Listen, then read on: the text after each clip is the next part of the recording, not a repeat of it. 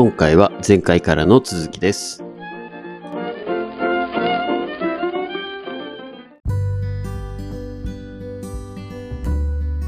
あまあ今今の流れ的に言うと保険でやるより、まあ、積み立て NISA かみたいなことをやってってる人も増えてるとは思うんですけどね。そうですね。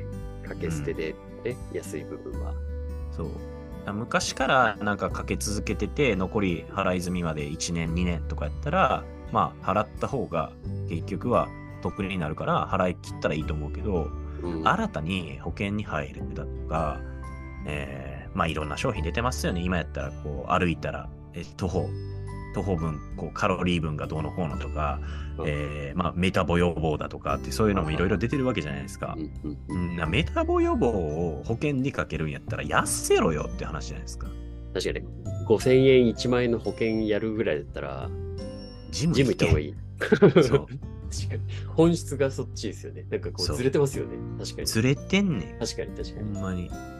なんかね、そそこら辺も甘いなんですよね。結局酒飲みたい、いいもの食いたい、ぐだぐだしたい、でも病気になりたくない、病気になったら困る、じゃあ保険に入る。このスパイラルでビジネスがなり。それでも、それでもいいんですよ、別に。僕がいあのすそう財布痛めるわけでもなんでもないから、別に何でもいいんですけど、そんなんは。でも損してますって話なんですよ。普通に考えて本の社会保障は本当充実してますよね。いや、すごいっすよ。これこれなんか古典ラジオかなんかですけど、日本って同一民族じゃないですか。うんうん。だから、誰かが払ったもので誰かがこう保証されるっていうことに対して、世の中の合意形成が取りやすいと。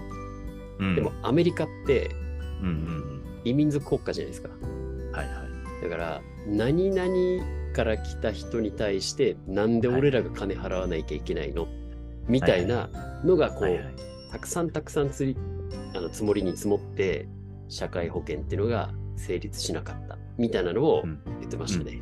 うん。だからアメリカってこういう状況なんかっていうのが、なるほどなと。なんでこれもしかしてね、日本もそうやって移民をどんどん受け入れるみたいなことになると、そういう不満って絶対出てきますよね。出てくる。絶対出てくる。今ですらやっぱり、まあそういうレイシスト的な、あの、レイシズム。みたいなのもいまだにずっとあるし、うん。うんまあ日本もやっぱそういう村八部的な感じの、まあ今 P, P ワードかもしれないですけど、村八部的な感じで、あるじゃないですか。こう、よそ者が使い。まあ特に京都とかめちゃめちゃそういうの強いと思うんですけど、まえあ京都とかすごいですよ、やっぱり。あのいまだに何代目の誰々みたいなそういうのがめちゃめちゃありますからね。ー、うーん。あ、オタクまだ3代目ですか？みたいなそういう感じですよ。なんか何かにつけて、僕らのこのポッドキャストで京都の話題ちょいちょい出ますよね。まあ僕大学がね、京都だったっていうの。もはいはいあそっかそっか。馴染みがありますもんね、確かに。ありますんでね。そうそう。そうあの別に京都の人をディスってるわけでも何でもないんですけど、はいはいはいまあ、そういう傾向、あの嫌いがありますよっていう、なるほど。京都とイギリス人はね、うん似てるってなんかしましたもんね。うん。やっぱ日本はでかいからね、国が。北海北海道から沖縄まで。そうですね。こうまあ民族的な話で言うとね、うんうんアイヌアイヌの人から琉球王国っていうことを考えると、ねなんかね、難しいその統一できてるようでできてないっていうのもあるだろうし、うん。なんかね、ちょうど昨日、一昨日かな、なんかはいデデータ薄い、薄いっていうか、ちゃんと見てないんであれですけど、韓国のどっかのメディアかな？研究所か忘れたけど、はい九州、九州の人の DNA の70%が韓国と一致してるみたいな。ええあだってまあでも、地理的に考えたら行くより近いですもんね。近いからね、そうそうそうそう。ねで特に昔なんかね、そんな東京なんか蝦夷地やったから、蝦夷地に行くより、そうですね。韓国、海渡って韓国行く方が近いわけなんで、まあそりゃそそうう、まからね。そう、交わるよなって話で、そうですね。だから、まあ、だから、こう、顔が濃いとか、こう。系統が違うだとか、まあ、要は弥生、弥生人だとか、縄文人だとかっていう言い方するじゃないですか。うんうんうん。そう。だから、面白いなって思って、そういう。まあ、日本日本列 Google マッ島プで見てても、うん圧倒的に近いですね、九州からだと。特に博多とかからだと、同じ距離で言うと、博多からだいたい広島の福山とかうんうん。と同じ、ふ広島ぐらいと同じぐらいですね、距離で言ったら。もうめちゃめちゃ近いです全然。ひ、全然日帰り韓国ありねですもんね。広島と博多の距離で、博多からプサン行けますね。うんえー、近っ。そそうりゃだからそうっすわ。その、その距離感で、今、今日のね、あの、失敗したっていう北朝鮮がミサイル発射、ミサイルじゃないわ、衛星か。衛星、衛星ですよ。そう、衛星をね、衛星ですよ。発射して、えー落ちて、今、韓国軍がそれ拾いに行ってるっていう話ですけ韓国軍は発見したそうですよ。ど、ね。なんいやこ、れね、担当いや者今回の生きてんの今回の。ね、それも、なんか、事前通告があったみたいな話じゃないですか、今回ね。あ、そうなんですか？わかんない。そう、あの5月 ,5 月末から6月上旬にかけて衛星を打ち上げるよっていうことに、日本政府側に、その北朝鮮側が言ってきたと。あ、そうなんですね。そうそうそう。えーで、あ、本当だ。書いてある。軍事で偵察えー衛星1号を発射すると予告していたと。で、で、えー防衛省側は、えー断固たる措置をする。で、えーなんか、領空か領海か知らんけど、来たら撃ち落とすみたいなことを言ったわけですよね。断固、断固。まあ、なんかですね。なんかね、論調変わったなって思ったんですよ。要は、前までやったら断固、その撃ち落とすなんかことを言ってなかったはずなんですよ。確かに、抗議するとかね。そうそうそうそう。うんうんうんうん。とか、まあその日本のこう本島、まあ、北海道方面はいはい来た時でも、まあ言ったら超えてった時でも、ね、断固たるこう遺憾の意を示すとか言ってたのに、今や撃ち落とす、まあ要はこうややるよっていうような話になってってるわけじゃないですか。だから論調すごい変わったなって思って、だからああ、もう戦争やる気なんかなっていう感覚にはなってるんですよね。いやー、怖い。本当ですよね。確かに論調言われてみたらそうですね。変わりますね。そうで、それをね。それをなんか、こう、さらってみんな受け取ってるし、うん。まあ、また打ってきたんやな、ああ、失敗したんやぐらいで捉えてるけど、あ政府の論調変わってるよっていうところの方がポイントで、うんうんうんうん。あとね、うん。はい。この間それこそゴルフで御殿場に行ったんですよ。はい。御殿場。し静岡のね。静岡。はいはいはい。で、まあ、富士山のふもとで自衛隊の演習場があるんですよ、あそこって。ん。で、太平洋御殿場ウエストっていうコースがあるんですけど、はいはいはい。まあ、その自衛隊の演習場のほぼ横なんですよ。はいはいはい。めっちゃ撃ってましたからね、大砲だとかミサイルだとか、あのー何、えーなんとかガンみたいな。ドルル。ひたすら、もうなんかこっち飛んでくるんじゃないのぐらいの勢いで、はいはいはい。すごかったです。ティーショット打つ前にもうなんかダーン、ダーン、ダーンえそれってダーン5月？みたいな。え、土曜日ですか？えっとね、行ったのがいつやったかな。え土曜日だと、うん。あの総合火力演習っていう、うん。年に1回自衛隊が今まで公開してたんですけど、そううんいう、いうんですかね、演習があるんですよ。月曜日、あ、月曜日ですか？先週のあー22じゃ。じゃあ普通に訓練ですね。すごかった。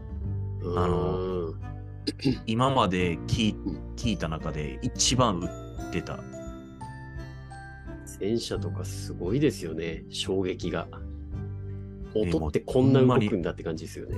そう。もうビリビリ。リビリビリって感じで、はいはいはい。あ、でもこれって、これ今ウクライナで起きてるって思うと、いや確かに。あこれはちょっと日常でこれがあるって、すゾッとするわ。精神、精神的にしんどいなって思いましたけどね。確かに。確かにな。僕も戦闘機とか好きだからこうやって、ね、おお、来た来た、ん F2 来たとかって思いますけど、これが日常的に飛んでくるって恐怖ですよね。恐怖やし、うん。なんか、あれも結局その、まあ、前々ちらっと言ったかもしれない、銃弾とかあの大砲って、あの、使用期限があるんですよ。あ、そうそうそうそうそう。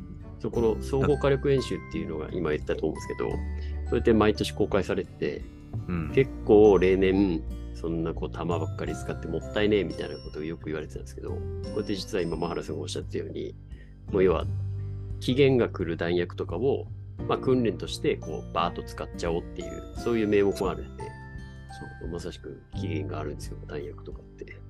そう、だからそれのために使ってるんやろなっていう。うん。まあ、僕もね、親戚に自衛隊いるんでね、あ、そうなんですね。そう自衛隊員で、あの、イラク戦争まで行ってましたけど、えー、あ、そうなんですか。うん、まあ、ちらってそういう話もね、聞いたかこともあるから、ね、なんか自衛隊ってやっぱすごいなって思いますけど、できたらやっぱりね、ほんまに戦争に巻き込まれてほしくはないっすよね、この国っていうのは。いや、本当ですよ。巻き込まれたいと思ってる人は当然ロシア、ウクライナにもいるわけがないと思うんで。うん。ね、でもまあね、ああいうことが去年始まって、まあ未だにね、こう、攻勢に出てみたいな、はい昨日かな、ちょうどロシアにウクライナ側のドローン8機飛んでって、それ全部撃ち落としたみたいなああ、ありましたね。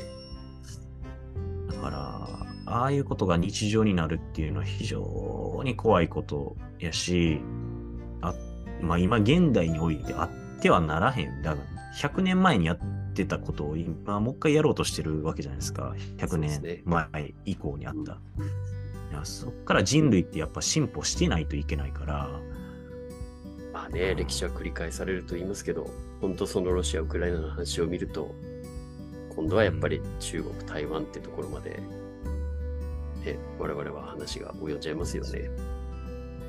そうなんよね。だからええ G7 でね、今回広島でやった意味っていうのは、まあ、核を使わないとか、まあいろいろメッセージを込めて、そこら辺はやっぱキッシーネッシーのね、あのー評価されるべきところやと思うんですけど、まあ息子がね、アホなことをやりましたけども。ねいや、なんか G7 も、核いけないよねっていううん。方針ですごくこう合意形成が取れたっていうので評価されてるっていう分かる一方で、うん。いやそれってぶっちゃけまあうん今までみんなもそうだよねっては思ってたけど、うん。具体的にどうすりゃいいのか分かんないからこうなってるじゃないですか。うん。うん。そこについてじゃあこうやってこうみたいな話が一個もなかったっていう話もその通りだなと思ってて、うんうんそれは今までのこう合意形成は、それは論調は変わらず、それはいけないことだね。でも、とはいえ、残念ながら必要としちゃうっていうのも事実なわけであって、じゃあこの G7 たちはどういう振る舞いをしていくのかっていう一つのこう行動指針みたいなのがあるとすごく良かったですね。言うのは簡単ですけどね、ここで。そうね。まあ外交ってやっぱ難しいんやなっていうのは改めてね、ああいうの本当ですよ、ね。思うし、なんならね、バイデンあんな花束こうね、あの、異例のとこに手向けてたけど、お前の国がやったんやぞって思いますからね、普通に。ね、まあね、うん。確かにそうですわな。そう。またお前とか言っちゃった。なんか僕前のか、前、前、前の回のね、あの、自分のポッドキャスト聞いたら、口悪う悪うで、もうしょうがない。すいません、皆さん。いいですよ。育ちが育ちが悪い。うん。もうちょっとね、こえう大人な、大人な対応したいんですけども、はい。ね、もうね、40代とかなったらこんな話し方したらあかんやろって思ってるんで、少しずつ落ち着きます。すいません。はい。いやいや、このなんか、えー変に抑え込もうとした方が違和感出ちゃうんで、そのままでいいと思うんですけど。ねいやー、だいぶ話しましたね。そうですね。なんかマーケットの話から、うん。だいぶこう、話がはっきりして、聞くやすいうん世界情勢、どっちかというとこう軍事的な話になりましたけど、うん政治的な話になりましたけど、うんはい、そんな感じで、まあ、今回はすごくこう、じゃあ自分たちも資産含めて、まあ、うん。本当に株のテクニック的なところの話もありましたし、考え的な、考え方的なところもありましたし、すごい、うんこう、なんですか、神回になったんじゃないですか、これは。うん自分たちで言うのもあれですけど、ぜひバズらしてほしいですね、皆さんね。ぜひぜひ、はいこれは繰り返し聞いていただくといいかなとうん思いますので、はい。はい。もう一旦こんな感じですかね。そうですね。はい。じゃあちょっと次回は、またお便りをちょっと何件か紹介させていただこうかなと思ってます。うんうん。了解です。はい。ということで、じゃあ一旦ここで失礼します。終わりますかありがとうございました。はいありがとうございました。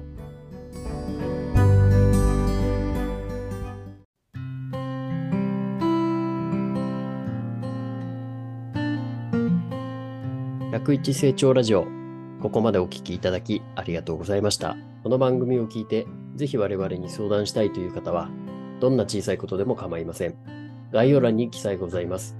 お便りフォームからお気軽にご連絡ください。マハラ本題の質問、感想なども大歓迎です。いいなって思ってくださった方は、フォローと高評価、そしてご友人に、ポッドキャストで101成長と検索してみて、と伝え、シェアをお願いいたします。この番組はほぼ毎日更新されますが、過去の回を何度も復習して、知識と財力を共に高めてまいりましょう。それでは、また次回お会いしましょう。